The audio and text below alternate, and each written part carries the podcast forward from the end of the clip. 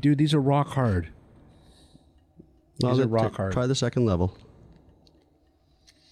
He, he gave us stale croissants. They're He not brought stale. stale- Linda they're- had, Linda dude, had, they're Linda, stale. Linda had them in the fridge.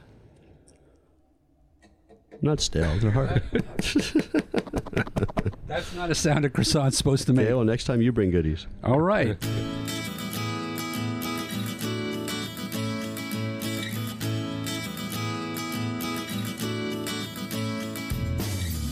This is the AT Banter Podcast, a balanced and entertaining look at assistive technology, accessibility, and its importance in people's lives. Join Rob Minot, Ryan Fleury, and Steve Barclay as they banter with people around the world about anything and everything regarding assistive technology and the disability community. Now, on with the show.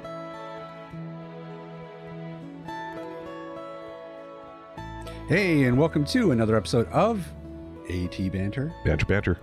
You notice I gave that pregnant pause there? Dramatic pause.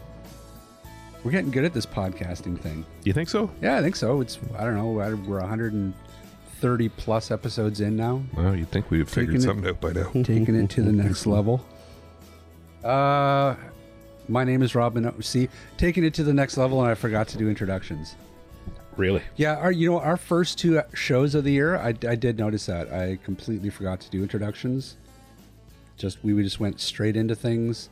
No one knew who the hell we were. I'm sure we we're out of practice. Uh, no, my name is Rob Minot, and joining me today, Mr. Ryan Fleury Howdy. and Mr. Steve Barclay. Good day, eh? And uh, yeah, here we are on a fine, fine, chilly but beautiful Vancouver sunny morning. Yeah. Let's get this over with so we can get back out there. Uh, how was your weekend? Short. Okay. Thanks. Excellent. All right. That's uh, small talk over. It's, uh, I hope I hope no one wanted any banter in, in the AT, AT banter now with 50% less banter. That's right. That's right. It's our new jingle. It's the diet banter program. we'll have to work on that jingle. AT banter now with 50% less banter. Yeah. Uh huh. Okay. Uh, yeah. Steve, I'm busy the rest of the day. Okie dokie. All right. Well, I, I guess if that's what we have for banter, then let's uh, let's just get straight to some news.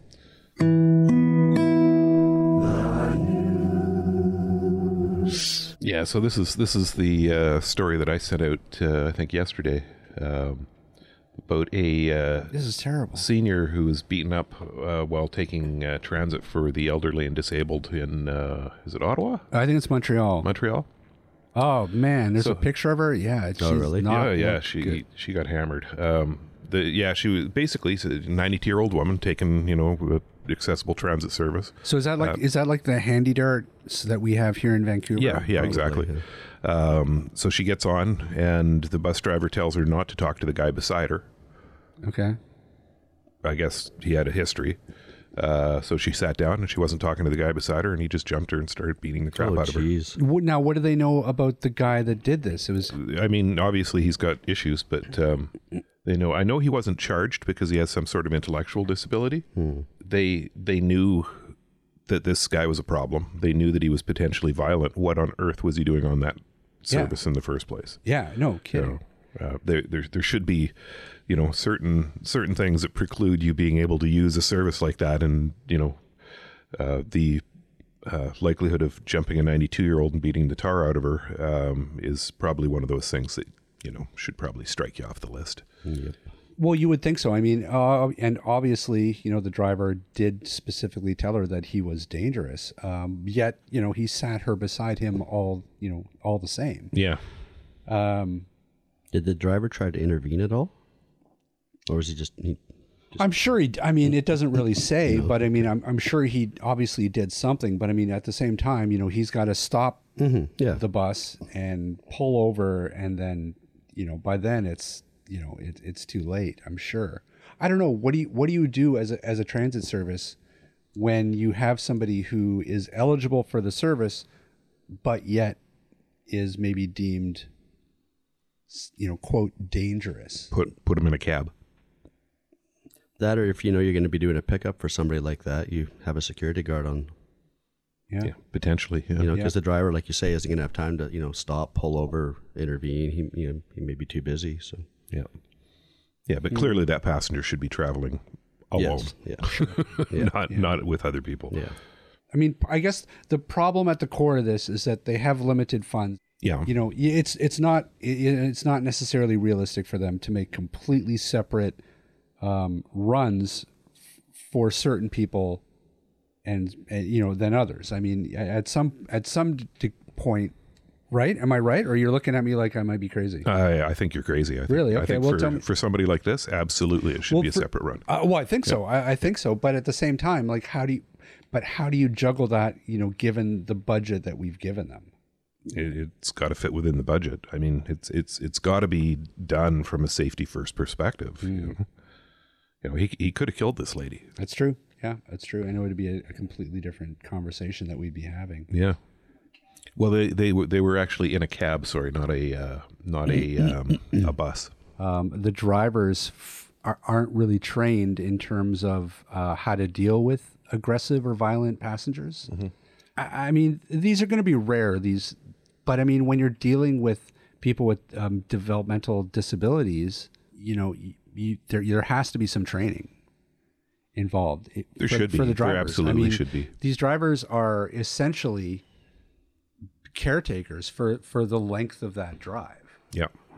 uh, and they need to be trained accordingly. Well, I mean, it, you, you've got to ask: Is it even appropriate to to put this guy into a taxi when you know that the driver's untrained?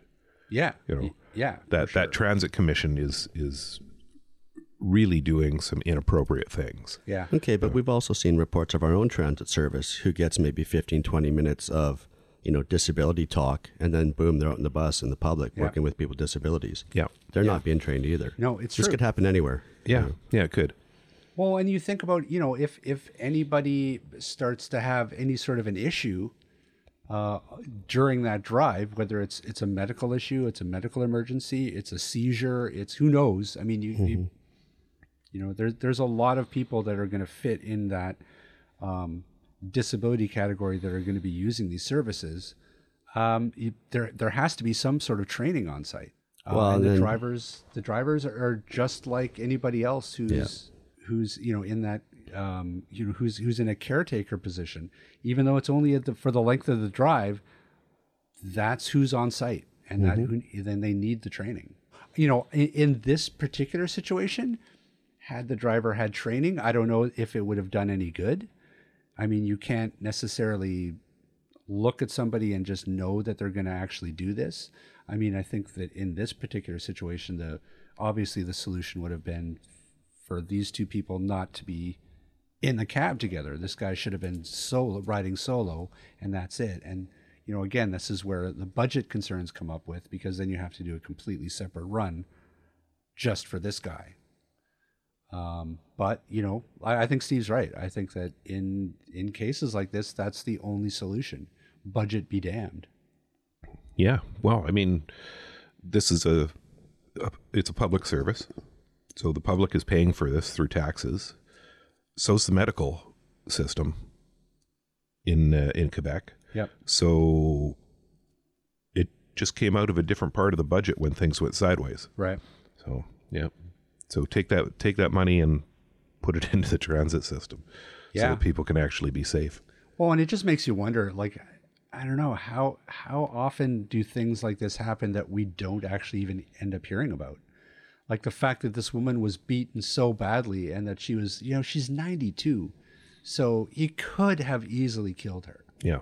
Um, the fact that she's sort of recovering okay, she, um, you know, she's it's it's a couple weeks out from the sounds of it, and uh, she's you know improved quite a bit. Um, but I mean, how often does this happen uh, on a, on a regular basis in in transit systems across the country? Well, we only we only hear about it in the most extreme cases. You know, there was the guy out in Saskatchewan who cut off somebody's head with a samurai sword uh, on a on a Greyhound bus. Oh, geez, You know, that was that was a number of years ago. I remember that. Yeah. that was terrible. Yeah.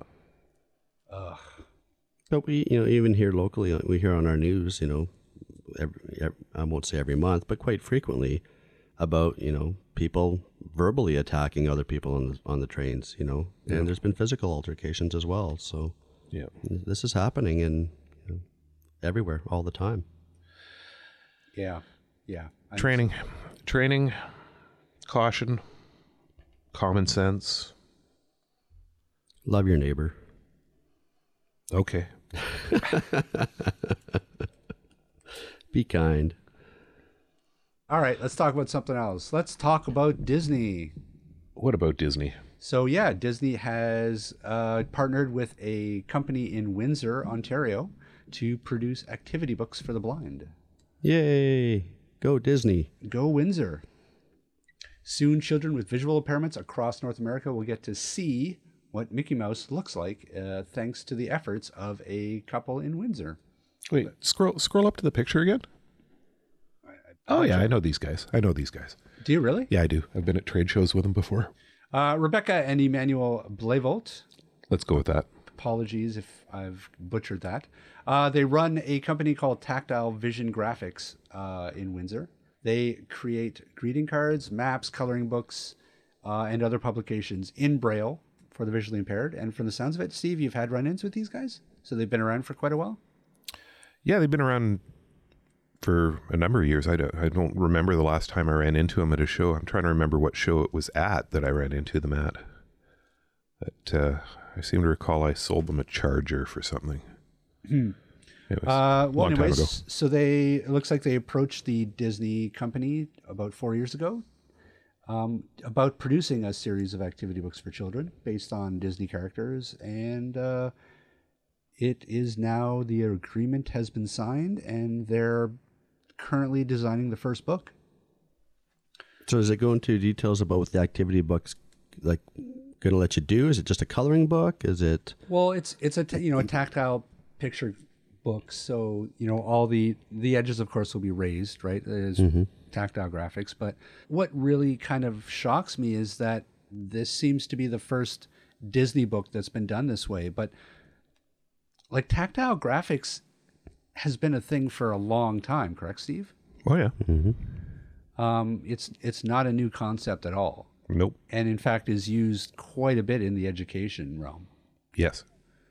you know diagrams if you think about diagrams and you think about charts Yeah. I mean, realistically, Maps. this isn't the first time that a Disney book book's been adapted with tactile graphics. I'm sure. but it's Yeah, probably the first time it's- it's been licensed. officially Yes. yes, licensed, Bingo. Exactly. licensed, sure um, but again you know it's an important story because it you know disney's uh, obviously a huge company and the fact that they're taking this step into making uh, a product that's specifically accessible for their customers it's important. You know it's an important step for sure. Yeah, and it's a great step for this company too, Oh because God, you know no the kidding. market, the potential market for that stuff is O- off the charts. Yeah, it's This is- enormous. they're they're i mean well, the next time you go to you know make a proposal to another company and say, "Look, we've got Disney in our portfolio," you know, yeah, company B is going to go, "Well, where do I sign?" Well, You they've, know? they've it says here they've got the license to publish materials for the for all of North America, right. which they estimate is a, a market of about seven hundred thousand people, and ten times that in the U.S. Yeah. Wow. Seven hundred thousand in Canada. Ten. What is that? What's ten times seven hundred? you really did flunk math, didn't you? that would be about seven million. yeah, look at that. That's huge. That's huge for them. So good for them. Uh, but also good for Disney. Uh, I mean, I, I think this is this is great news. This is um, Well, two two things spring to mind. One, if if they have access to all Disney titles, does that include Marvel? Ooh. Yeah, that's a good point. I would I don't know. Yeah, tactile comic books. Anyways, Yeah. Uh, the the uh, what was the other thing I was thinking about? Uh, oh yeah, the other thing I was thinking about was uh, you know Netflix had a very similar deal to this with uh, with Disney. You know they had all their uh, all their titles, and then Disney pulled it and started their own. So maybe you know two three years down the road, these guys are going to have the rights yanked out from under them, and Disney will start their own tactile graphics department. You never know. Listen, if it becomes lucrative enough, I'm sure they will. But the, the interesting part about the development of this is that I would think that the activity book itself um, wouldn't be that complicated to actually make, especially given that really all you need to to produce tactile graphics is just a, a specialized printer, right, and the right type of paper. Well, I think it depends on on Or do you think what that- it is they're doing. Are they doing line drawings? Are they doing you know raised drawings? Yeah, it's hard hard to know unless What you're looking at a specific book and Yeah. and what their plans are for it. But yeah, no, I I, I think uh, a, a lot of what a lot of what those guys do is probably quite manual. right? You know, because you, you you would have to approach everything page by page. So do you think it would be like Swell Touch or, or Braille Tactile? I don't know. Yeah. I don't know. Yeah, it's Okay, tough to well, say. get them on the show. yeah, exactly. Well, we can ask them that if we can get them on the show. Yeah. But I don't know. They're they're going to be busy. That's of- They'll be hiring. Yeah. I mean, that that must be great for them. I Oh, mean, for it sure. sounds like they were just a small, you know, ma and pa operation, you know, husband and wife Yep. company. Uh, that's a huge get to Mm-hmm. get Disney. Like, look at this. This looks like looks. This looks like our old office. Look at that. They got like a microwave and like a little beer fridge there. That's probably their lunchroom that she's working at. Like concrete. It's probably in the back of a warehouse somewhere.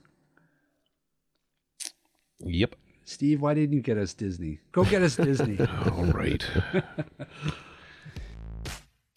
Hey, Steve, why don't you tell the fine folks about Canadian assistive technology? Well, Canadian Assistive Technology is a Canadian based distributor of, guess what? Assistive technology. I would not have guessed that. Uh, really? Oh, I got to work something better into the name then.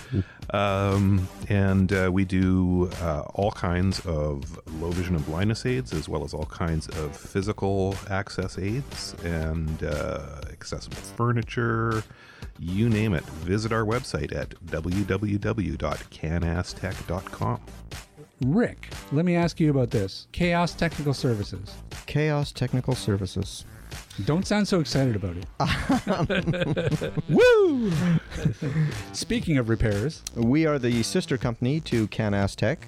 Um, we do the repairs on uh, low vision devices, uh, uh, reading machines, uh, for libraries, braille printers, and pretty well anything in between. We can be found at uh, www.chaostechnicalservices.com. Joining us today is Ted Drake, the principal engineer of accessibility at Intuit. Good morning, Mr. Drake. Hey there, this is Ted. Hey, Ted. This is Ryan. All right. So, Ted, joining us today in the room here is Mr. Barclay. Hello there. Hello. First name Steve. yeah, I was going to say, what's, And we have Mr. Banter over here, Mr. Rob Minot. uh, hello. Hello. It's Monday. I think Rob's kind of Stunned. edgy, itchy. Uh, am I? What? Why?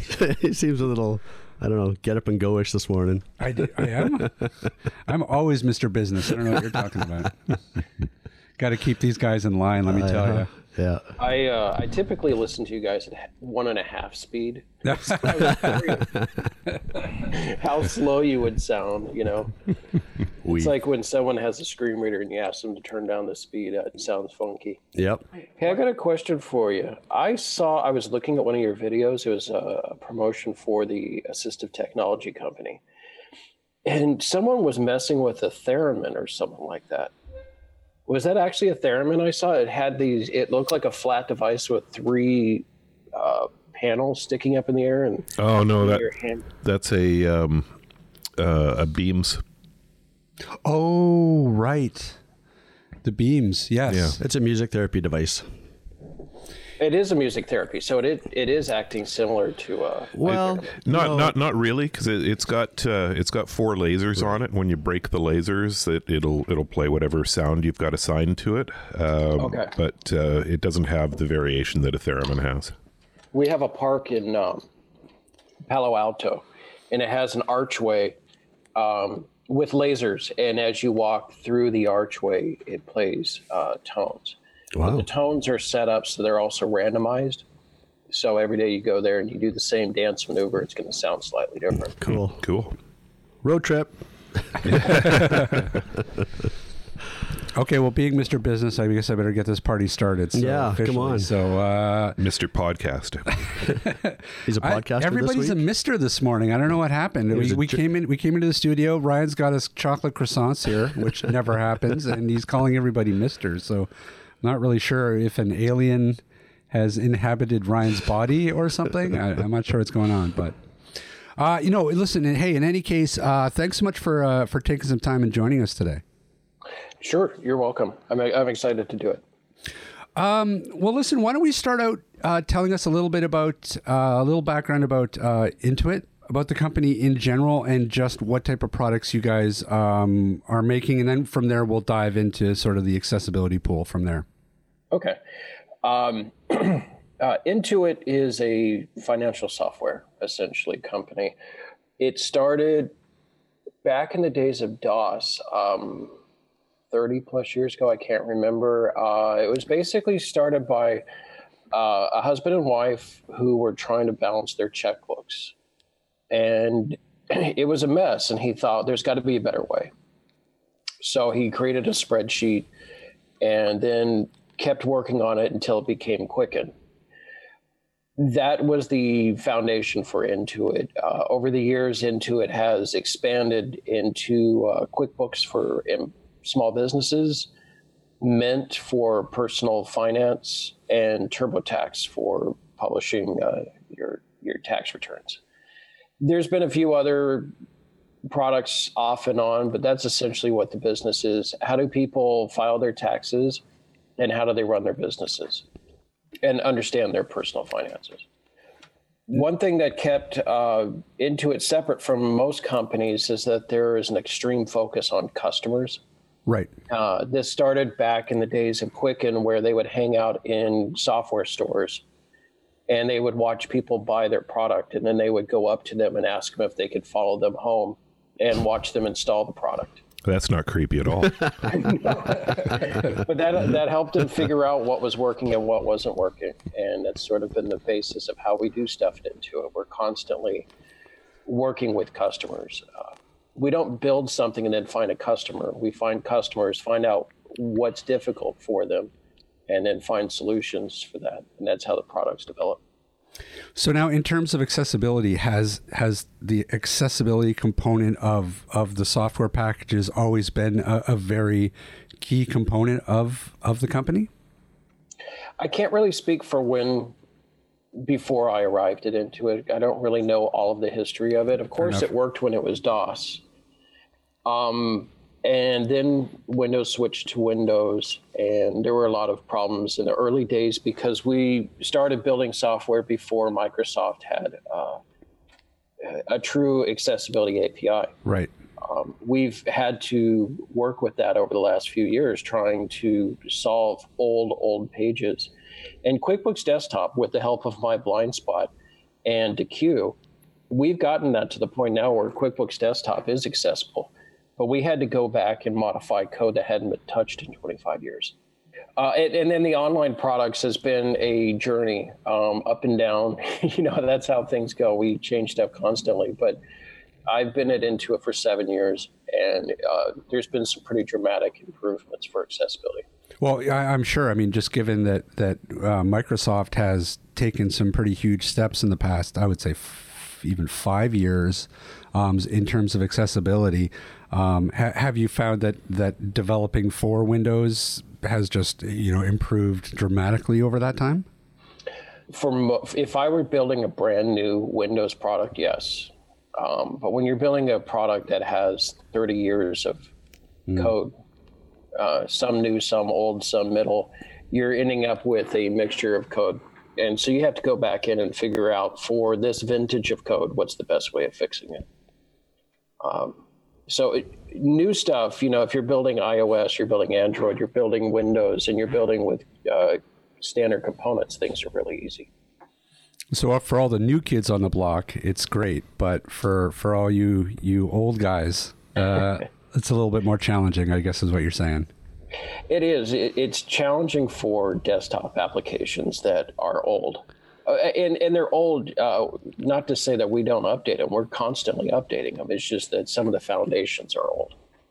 but we've been able to work with uh, with QuickBooks Desktop. We've been able to work with JAWS scripting um, and then fixing the fundamental uh, foundation of the product. The JAWS scripting helps that final mile where we have a button, we know what it is, we know the state, it's clickable, but we're not exactly sure what the label is. So the JAWS scripting helps with the labeling. Right. And so, where is the accessibility level at now with some of the other applications like the QuickBooks Online, the app for smartphones, TurboTax? Typically, our phone apps are really good because we use standard components for the most part. Uh, we don't build a we're accounting software, so we don't have you know, spinners and widgets and, and strange game right. type functionality. Uh, so our phone apps typically work great.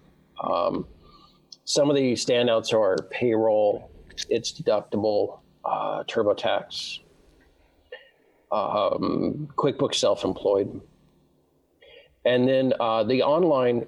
Uh, we're constantly working on online. Some of them work great, like TurboTax Online works really well. QuickBooks Online, we're constantly updating. I think we do. We fix about. I think in the last month we fixed about 30 bugs for accessibility. Um, but uh, those could be small, those could be big, but we're constantly fixing that.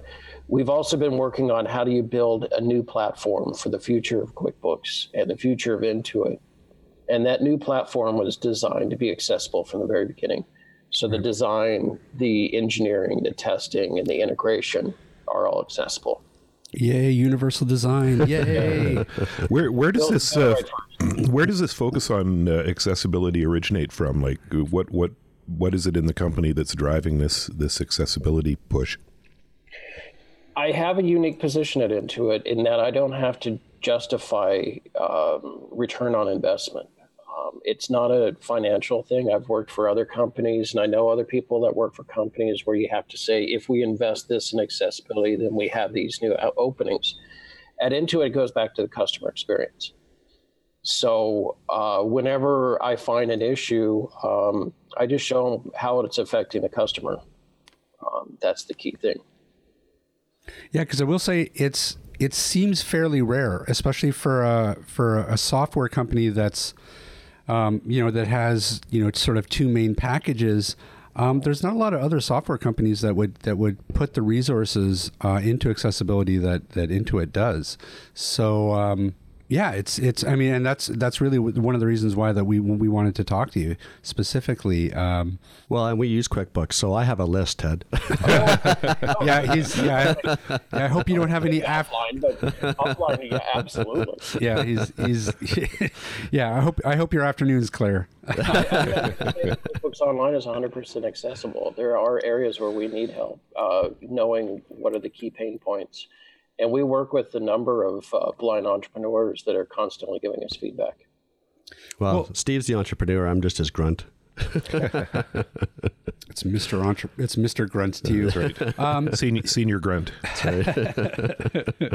just a loud grunt. Yep. Um, uh, is it is it a ch- because really you guys are sort of you have it seems to me three different platforms that you're that you're developing on. You've got sort of a, a desktop package, uh, you've got an online component that's an offshoot of that, and then you've got a completely mobile platform that you also develop for. Is that a real challenge for you guys, especially in terms of making sure that each of those components are accessible?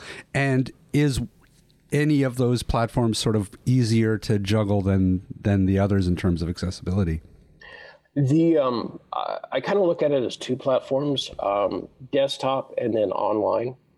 Um, mainly because desktop, you have a completely different uh, production schedule. You have to worry about deadlines, a waterfall. You have to finish things. Then it goes to CD, and then there's releases. Whereas online, we're constantly releasing, and the online component and the mobile components are very closely integrated. Okay. So with QuickBooks, or you can go from the mobile phone to the online and back and forth, and the data is integrated. Same thing with TurboTax. Online is really easy because we use standard iOS and Android components, um, and those typically work out of the box. Now, you, you talked a little bit about uh, JAWS, like working with JAWS scripting languages um, and the software. Um, you know, and JAWS has, has definitely been a, a, sort of a mainstay and a staple in terms of screen readers in the past. But these days, um, Microsoft Narrator has has has really made some leaps and bounds in terms of uh, its usability. Have you found that from a from a, the development side? Have you found that you can do a little bit more with the software and narrator than you had in the past? I'd throw in NVDA in there as well. Yeah, I would say that to be honest, we don't test that often with narrator. We test with NVDA and voiceover. Okay. And the reason why is that um, typically, if it works in NVDA and voiceover, it usually works in JAWS uh, and probably with narrator. Whereas if you only test in JAWS, it's going to fix stuff that you didn't know was broken. Fair enough. Um, but all of our developers are taught how to use VoiceOver because we all work on Macs. Um, and then we have Windows machines available for testing. It's just uh, Windows machines are a little bit difficult to run on a Mac, so we want them to know how to use VoiceOver. So, as a blind user um, that I am using QuickBooks Online, what would be the best, I guess, solution or the best configuration? Is it JAWS and Chrome? Is it NVDA and Firefox? I most people I know are using NVDA plus Chrome. Um, the easiest is going to be the mobile app. However, it's not easy to type a lot in a mobile app. Right. So possibly NVDA plus Chrome uh, might be your best. Uh, Chrome had a problem with data tables, but as they've been working on that. Um, Chrome with uh, TalkBack, I should say, in Chromebox. Okay. And I think the data tables are working a lot better now. So it seems to me that it, has got to be a real challenge when you're developing because you you've got so many balls in the air that you have to take note of. I mean, you have to you have to know what what Chrome is up to. You have to know what Firefox is up to. You have to know what JAWS is up to. All these different platforms, all these different browsers, and all these different operating systems how do you manage all that? that's uh, that's why um, uh, we go. We're trying to standardize everything. We're trying to build components that are work from the very start, so that the developers don't have to think about it. They just know I need to use a uh, a select menu. Here's how I do it, and let's let's avoid having 50 different select menus. Let's just have one, and then we can concentrate on making that one accessible. So it, it goes back to trying to you know, if you're if you're using a standard HTML select menu, it's going to work. Right. Okay. Uh, and that's where we're trying to go back to is how can we make it as standard as possible. So thank God for industry standards. yeah. and yeah, I mean, as developers, I mean, do you often like, do you sometimes be like, okay, great, we've got this working, and then two days later, Chrome comes out with a new version and breaks everything, and you're like, oh shit. Oh uh, yeah, there's definitely, and, and, sometimes it's we got something working, and then there's a regression, and something's no longer working, so we have to go back saying, how did you break that? And are the like are the are the different like browsers and and you know Microsoft and everybody are they are they fairly open with with developers? Like is the is the, are the lines of communication really open? Like you can just go to Firefox and be like, "Hey, this was working, now it's not. Can you tell us what you did?" It, it, they would be for most part. Apple is always kind of closed. You have to go to their Apple accessibility and mailing list. Uh, Chrome, I know the people at Google. Um, Firefox, you've got Marco. Um, pretty it, accessibility is a f- part of the industry that's open. Right. Um, I could go over to Facebook, which is you know a few miles away, and talk to the team over at Facebook if I wanted. We don't we don't hide stuff from each other. Everybody right. in the in the Bay Area, we're always sharing information and solutions.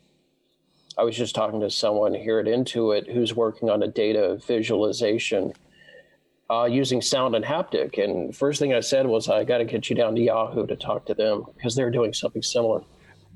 Now, uh, getting a little bit off topic, because uh, I was reading your bio and I was kind of uh, I was kind of fascinated with your bio, and I want to ask you a few things about that, um, because you've you've been in the accessibility field for quite a while. Um, how did, how did that all start?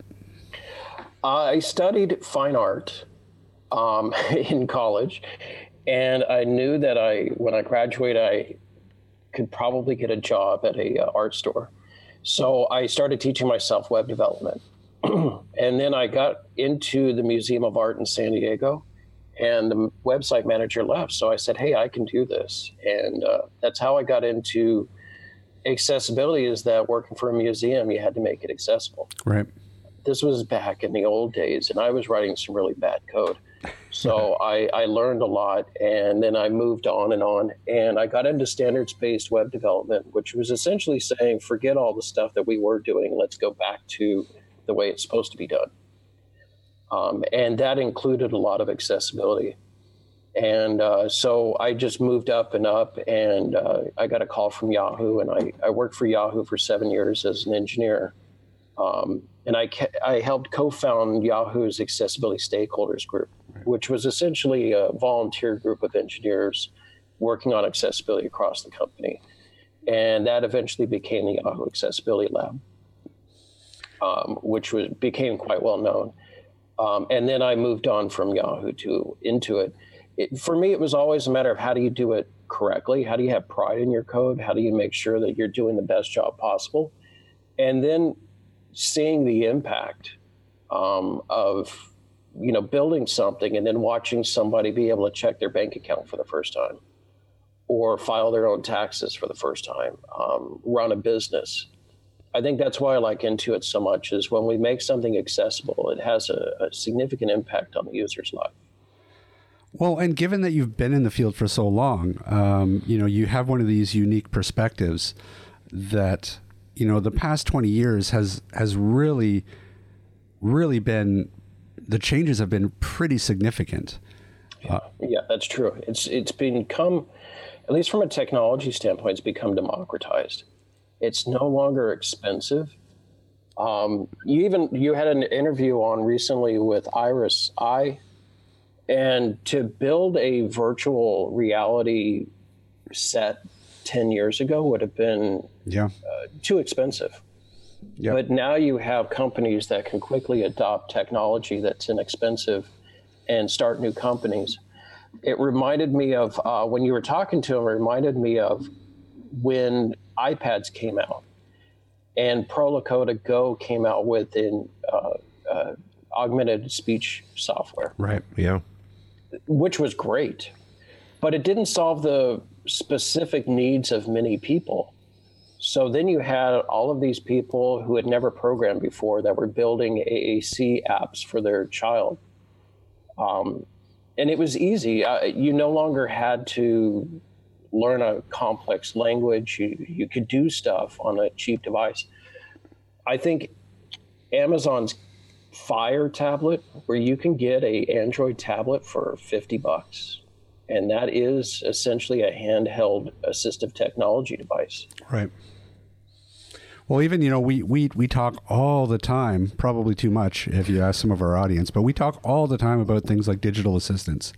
Um, and for the, for the very same reason, I mean, it's uh, you know, it, it, sure, it's a mainstream device. It's it's great, um, but at the same time, it it is a, a relatively powerful uh, piece of assistive technology if if utilized correctly, and if you know, and if the right developers develop for it. Um, you know, and, and smartphones, smart devices, you know, it, they certainly did change the industry as well. Well, also, one of the things I like about the home devices like the Google Mini is that we don't know what they're going to do. Um, I look at the Apple Watch, and Apple Watch came out with a fall detection. Now, they probably were able to create that fall detection because they had so much data um, about movements. Right. Now, what happens if they're able to continue evaluating all that data and they're able to come up with a way for the watch to detect if someone's got uh, uh, about to go into a diabetic shock? Yep. or if someone has um, depression and they're about to go into a, something, uh, you know, who knows what we can learn from a heartbeat Yep. and movement and then analyzed over millions of people. You'll have these devices that just keep getting better and better.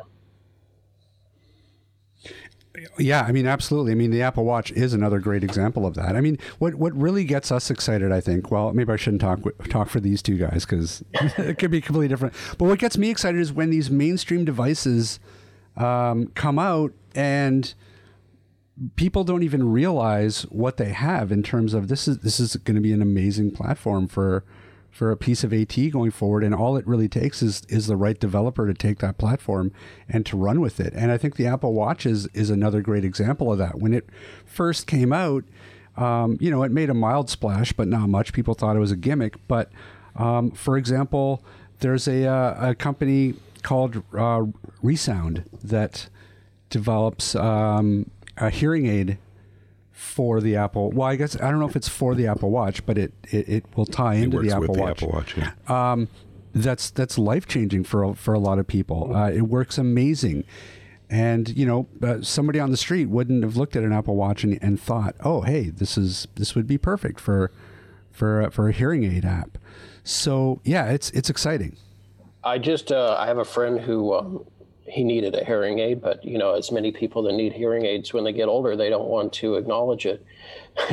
so I showed him my AirPods. I took my AirPods off, let him wear them, and I turned on the um, remote microphone on my phone, so he could try it out for the first time. And that afternoon, he went to the Apple Store and bought some AirPods. yeah, right.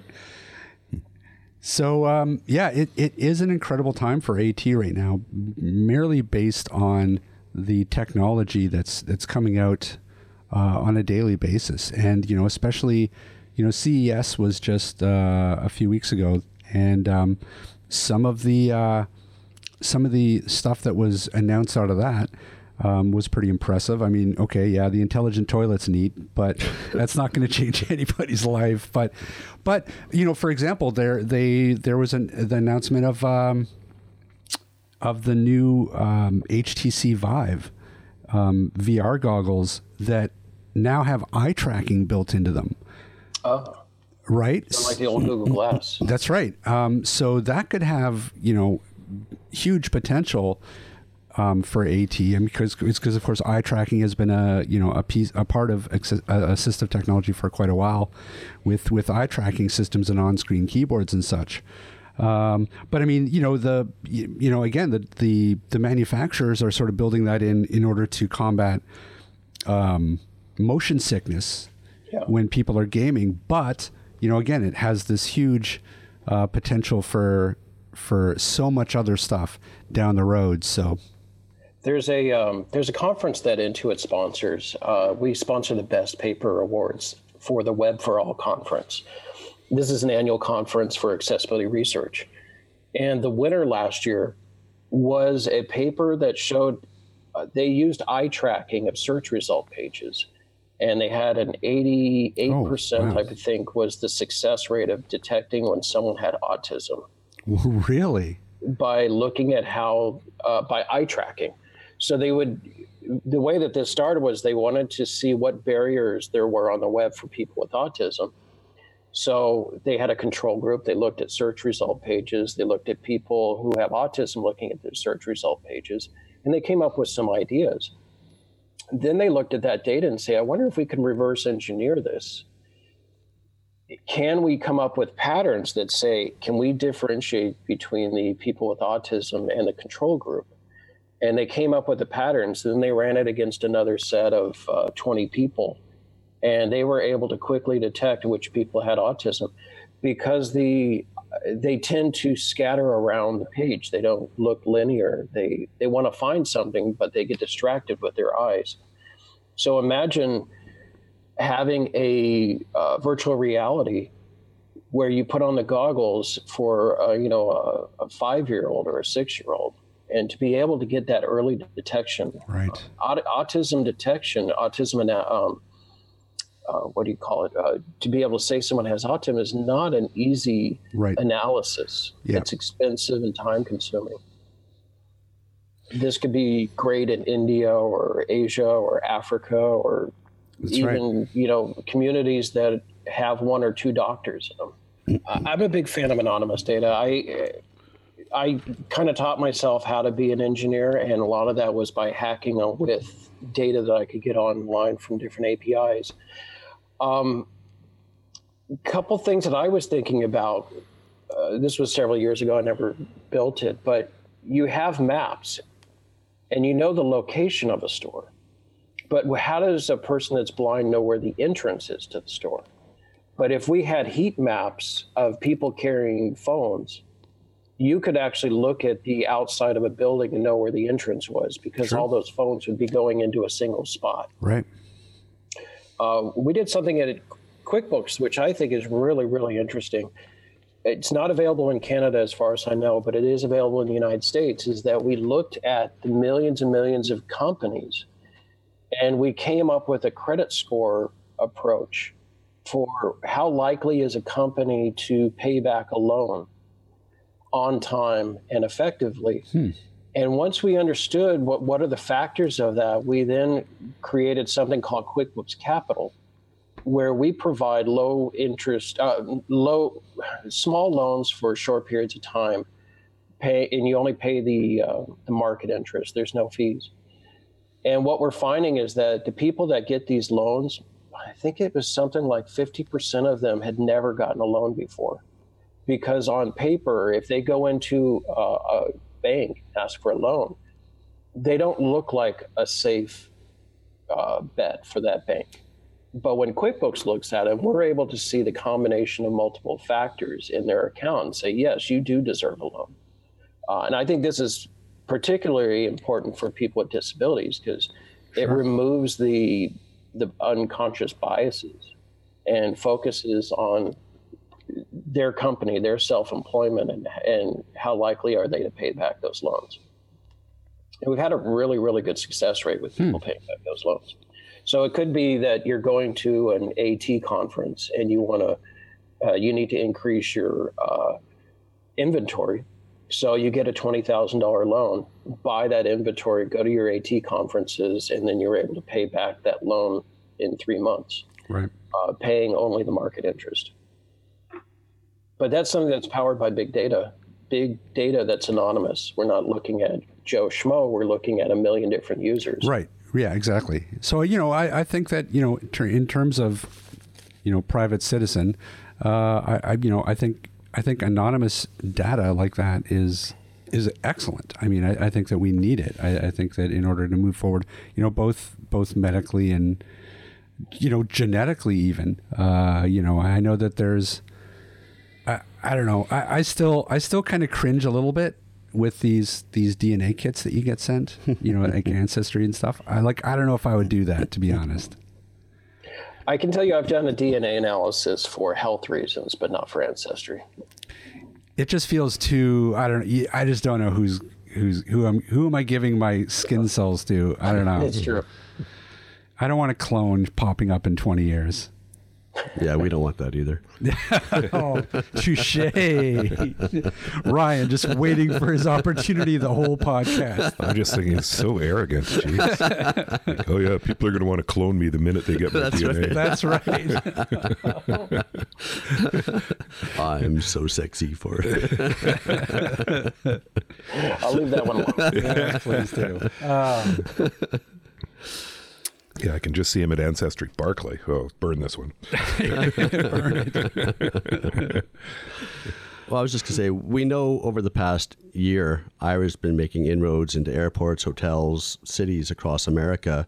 And we have people in Canada who are ex- explorers now using the service. And Aira's, you know, been entering into the market, creating partnerships with different companies. And now Intuit seems to be a partner with Aira. So, Ted, can you explain a little bit about that partnership?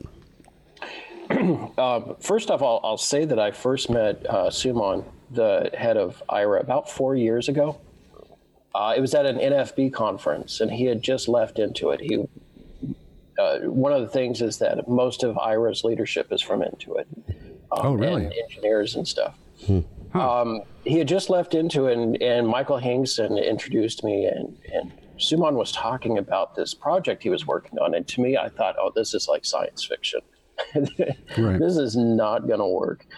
Um, but I watched. I watched the work that he was doing over the years, and it was getting to the point where I thought, okay, this is really one of the things I liked about Aira is it's not about the technology. And I noticed that from the very beginning, it was not about the glasses. It was about what they were doing in the back end. Um, it was about the way that they were bringing people's data together. So if you were an explorer and you wanted them to have access to your Starbucks account or your email or your whatever you wanted them to have access to, they could use that information to better help someone. And Intuit changed their mission statement. I think it was in 2017. And our mission statement is uh, powering prosperity around the globe.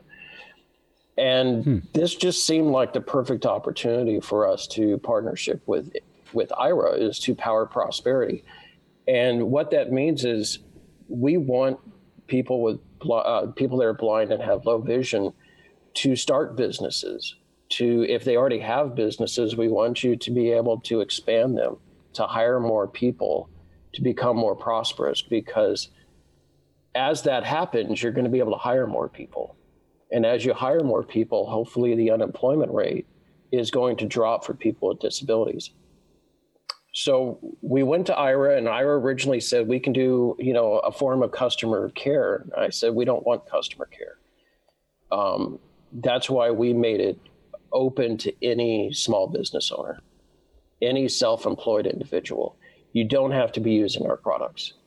Um, you just need to be able to use Aira to help you complete the tasks that you need in order to run your business. So we we're seeing people that are using it to to sign PDF documents, to sort invoices, to check their inventory, to uh, look at their clothing before they go for an interview. Um, there are also people using it to use our products, and then hopefully we can get better feedback as to this is a screen they were stuck on and this is the help they needed to get past that screen. Um, it's been really nice so far. Uh, we've had a great up uh, uptick in in how people have used the Aira product in order to build their businesses. So I did notice you had asked me to install the app and take a look at it to see if the promotional offer was here in Canada. Mm-hmm. And so when I installed the app this morning, under promotions uh, and business, like you mentioned, was the QuickBooks partnership. So, what would kind of a, a call with Aira and you know an Explorer using QuickBooks look like? You can use the glasses, but it's you have to do it first with the app. So essentially, uh, you would open up the app, you would choose the call Aira with free promotions. I can't remember the exact wording. Mm-hmm. Um, that takes you to a screen with a bunch of different promotions. One of the promotions is for uh, small businesses. And under products, there's one for QuickBooks. So hmm. if you're trying to use QuickBooks, it's better to use that one. It just gives us better, um, it helps us understand where there are. It's just two channels. It's anonymous data, but at least we know like X amount of minutes went to this and X amount of minutes went to that. But otherwise, you, you open it up, you start talking with an agent, and they help you do whatever you need to do. I'm not an Aira. obviously, I'm not an Aira product person, so it's hard for me to describe the step by step. I've used it myself, um, but an Aira person can tell you um, how the initial interaction works.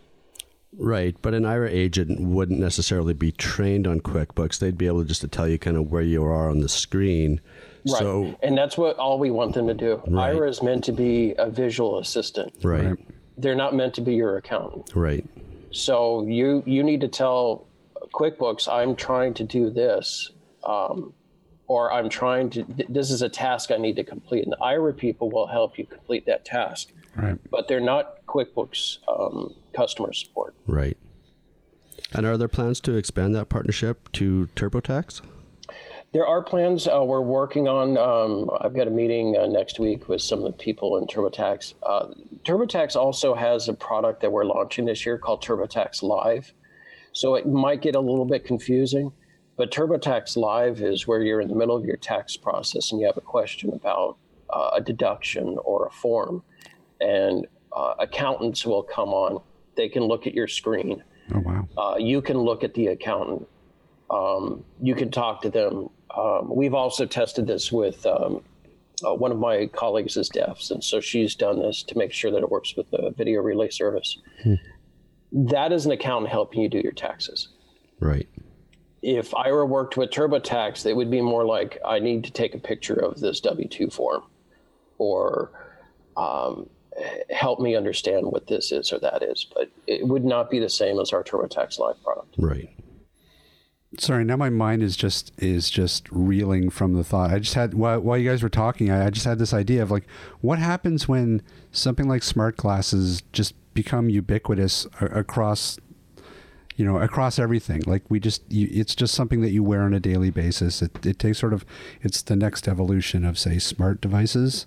Mm-hmm. Uh, just think of all the different services on a daily basis that just everybody could something something like Maps, Aira, music, except Aira, GPS, except yeah, it could literally be be anything. Um, directions. yeah, directions. You could just you, if you're lost, you could just you know call. I think I think the movie Her does a pretty good job yes, of thinking about that. I also like the idea of getting away from glasses. Um, think about your ear. You could have something like an AirPod that has a camera attached to it. oh The ear does just as good of a job as putting a camera in the middle of your eye That's- or on the side of your face. especially for bald guys like us. And then even Aira has like a little pouch that you can put your phone in a pouch and hang it from your uh, neck, just Right. like uh, Google. Uh, Yep. What's that new Google thing coming up? I can't remember. I want to lookout. say duplex, but duplex. No, is, uh, you're, I think you're thinking of lookout. Lookout. Yeah, Yeah, yeah. Well, it's true. I mean, look at one of the the big pushback against the Google Glass was uh, the fact that it just looked odd. Like when you wore it, it it was just obvious that you're wearing some sort of a weird smart device. So I think you're right. I I think that that's probably the direction it will go. Is it'll be something that's very subtle that it doesn't necessarily stick out like a front facing camera in the in the middle of your forehead. I think Instagram did a good job with their sunglasses. You don't even notice that they're got a camera on. Yeah, yeah, it's it's incredible, and so you know, the next five years, I think that there's there's definitely going to be an evolution of something. It's just a, a matter of uh, what direction it's going to go. But you know, I, you know, I even think of travelers. Like how how amazing would it be to be able to have a, a device like that on, and you'd never be lost, even even in a foreign city. Well, I mean, you're not now because I mean, there's stuff like Google Maps, but but translation services. Um, Well, and some of that stuff, like you say, translation services is already there. You know, Google Translate, Microsoft Translator. You know, they'll true. translate Yeah, on the that's true. fly, right? So, But then we get into like stuff like uh, sign language interpretation. Yep. Um, you know, again, that's a something accessibility problem that could certainly be solved with with the even with the existing technology. It's just a just a matter of putting it into the right package. yep. I think the hard sign language is one of the uh, people have been trying to create sign language interpreters forever. I remember I was at an event in uh, Romania when Yahoo used to host hackathons, and Right. the uh, the Microsoft game that you would stand in front of. I can't remember the name of that gaming thing.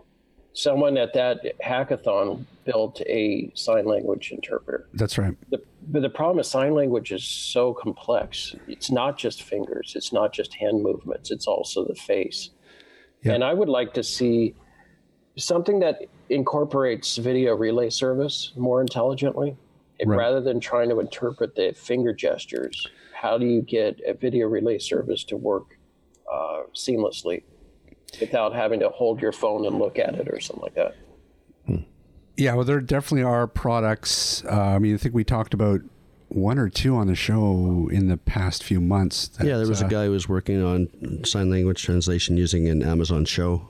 I think it was. Yes, yeah, The Amazon yeah. Echo So, had a screen on it. and- so I, and I guess you know the the camera you know uses a combination I think of of the hand, the hand movements as well as as trying to read the lips, and I, and I think sort of uses both i in order to come up with the best results. I I'm sure it's not perfect, but you know it's certainly something that's that's being worked on and and. uh yeah, it's it's. I, I'm telling you, it's. I keep saying this, but I'm going to say this every year. It's it's an exciting time for AT right now.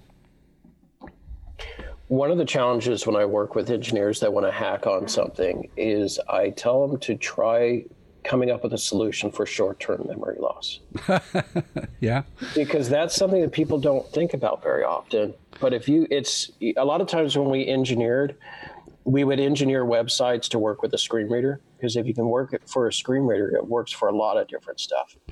But I think if you come up with a solution that works for someone with short term memory loss, it would also apply for many other people because um, it's basically translations, it's reminding, it's task management. There's a lot of different aspects for it. So that's what I usually tell people to think about. Yeah, I'm just trying to think of what that would look like. I've I've got a father-in-law with Parkinson's, and he's experiencing uh, the dementia related to it, and along with that short-term memory loss. He asks the same question, you know, mm-hmm. five times in an hour. Right. And uh, yeah, hmm, interesting. Just needs a little head, heads up display that says, You asked that already, Grandpa. the good thing about um, Alexa and Siri and Cortana is that you can ask them the same question over and over and over and over. and they don't get annoyed. Yeah. Um, by the way, has he tried the Lift spoon? Are you familiar with that? No, I'm not. Uh, it's it's amazing. You can get it on Amazon, and it's part of Google and it's a spoon that um, counteracts the shaking of the hand. Oh, so really? oh. a person with Parkinson's can eat cereal without any kind of uh, assistance. Oh wow! Yeah, and it my... keeps the spoon steady. They also have one for people with cerebral palsy who might have their arm in, in unusual angles, and it is able to keep the spoon level. But uh, it's available on Amazon. It's not that expensive, and it's really, really good. I'm looking right now. Doesn't work for people that have unpredictable tremors, but for Parkinson's, it worked. It was tested. It was actually built around. Uh, there was a Stanford student that was doing some work with Parkinson's patients. Yeah, I was looking into utensils for my wife's uncle who has familiar, famil, familiar, famil, familial, familial tremors. Uh, it's not not Parkinson's, and yeah, he shakes all the time too. And so we've been looking at stuff like I think we looked at the lift. I think there's a company called Level Wear or Liftware that does utensils as yeah, well, Liftware. and Liftware, yeah. And I think Level is their uh, one for people with cerebral palsy. Okay. But we were going to talk about Intuit and QuickBooks, but it's been a great discussion about everything else. We we got we got sidetracked. That's I that's don't mind. Our, I really don't mind. That's our uh, modus operandi around here. Um, I will say that uh, TurboTax in Canada this year we're in the process of changing the uh, technology powering TurboTax online. Um, it's going to be different this year. I think it's going to be much better. We're basically replacing the older Canadian tax platform with the platform from the United States. Um, it's uh, it's more modern. It has better uh, use of ARIA, so you'll know when inputs are required, you'll know when they're invalid. Uh, better HTML. Great. The Canadian product was great, but um, it was it was an old platform. It was ready to be replaced. So I'm going to be up in Canada in the warmest periods. I'm in Edmonton at the end of this month and then Toronto the beginning of next month, just to kind of go through and, and make sure that the TurboTax Online product is solid. Wait, you're going to be in Edmonton? When I was up there in September, it looked great. Yeah. I always go up to Edmonton in the dead of winter. It's, yeah, that's, fun. yeah. Pack your mittens. And I, I, was born and raised in Southern California, so the only time I get below freezing is when I visit Edmonton. and I don't know. I was going to make an Edmonton joke, but uh, no, forget it. It's okay. they they rate themselves. No, no, Ryan's from Red Deer though. Okay. Close I think enough. I've been to Red Deer. Probably. Is that where there's a auto museum? Like a tractor and auto museum? Mm, uh, that I'm not sure of. I'll bet. That sounds that sounds about right. sure. Smack dab in the middle between Edmonton and Calgary, right. so I'm actually not sure. I sure about the visit museum. strange museums. Yeah. I think I don't they have the gun rack museum in, in Red Deer? Oh, do they? The, I don't know. Yeah, maybe. well, okay. Well, so where can people find uh, Intuit online if they're so in, interested in one of the software packages? Uh, Intuit.com. It's I N T U I T.com. And is there a place on that website where people, if they have any accessibility questions, can can pose them? Um, I would love to say yes, but we're working on that. Okay. Okay. We do have it in, I'm sorry, I should say, I'm talking US. Uh, it's intuit.ca. Okay. And in intuit.ca, we do have an accessibility statement because of uh, we're completely compliant with AODA. Excellent. And there are feedback mechanisms on that page, so you can send us feedback uh, via email. Well, and I've got your personal email, so I'm going to share it with the world.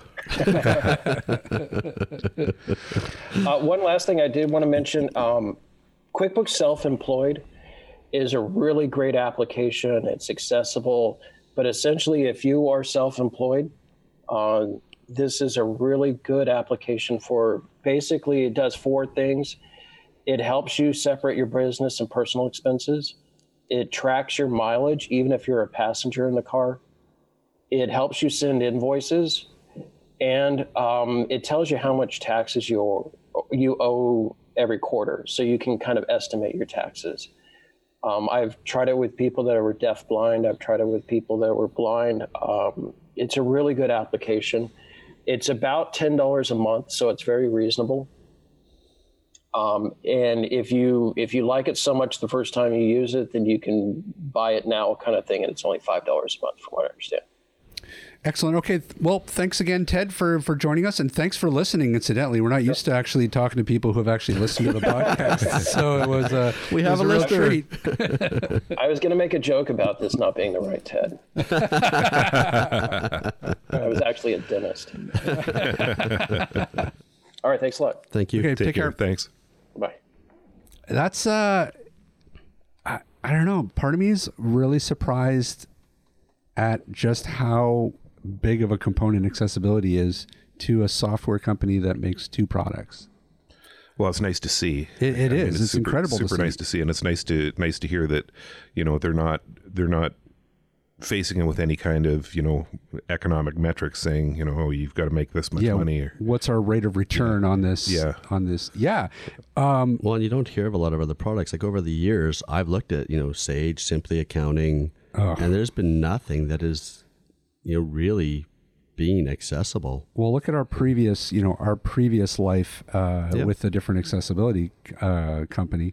Uh, they used simply accounting, and I can't tell you how much of a pain in the neck that was to get um, it um, running with stuff like Jaws. yeah They're, they they had crap accessibility. yep So, uh, I mean, uh, yeah, it, it is amazing to see. So, you know, and again, that's part of the reason why we, we reached out and wanted to talk to Ted, not just because we use we use Quicken. Well, let's give him a plug. We use Quicken. right? QuickBooks. that's right QuickBooks Oh, sorry, we use QuickBooks. online yeah and, and one of the reasons that I picked QuickBooks was because I, I heard it was accessible and then of course I picked the one product that they have that wasn't Well, and we need, so. you know, we need to talk about that too, because as Ted mentioned, uh, you know, Do It Blind, you know, is their, I guess, partner who does their JAWS scripting. Mm-hmm.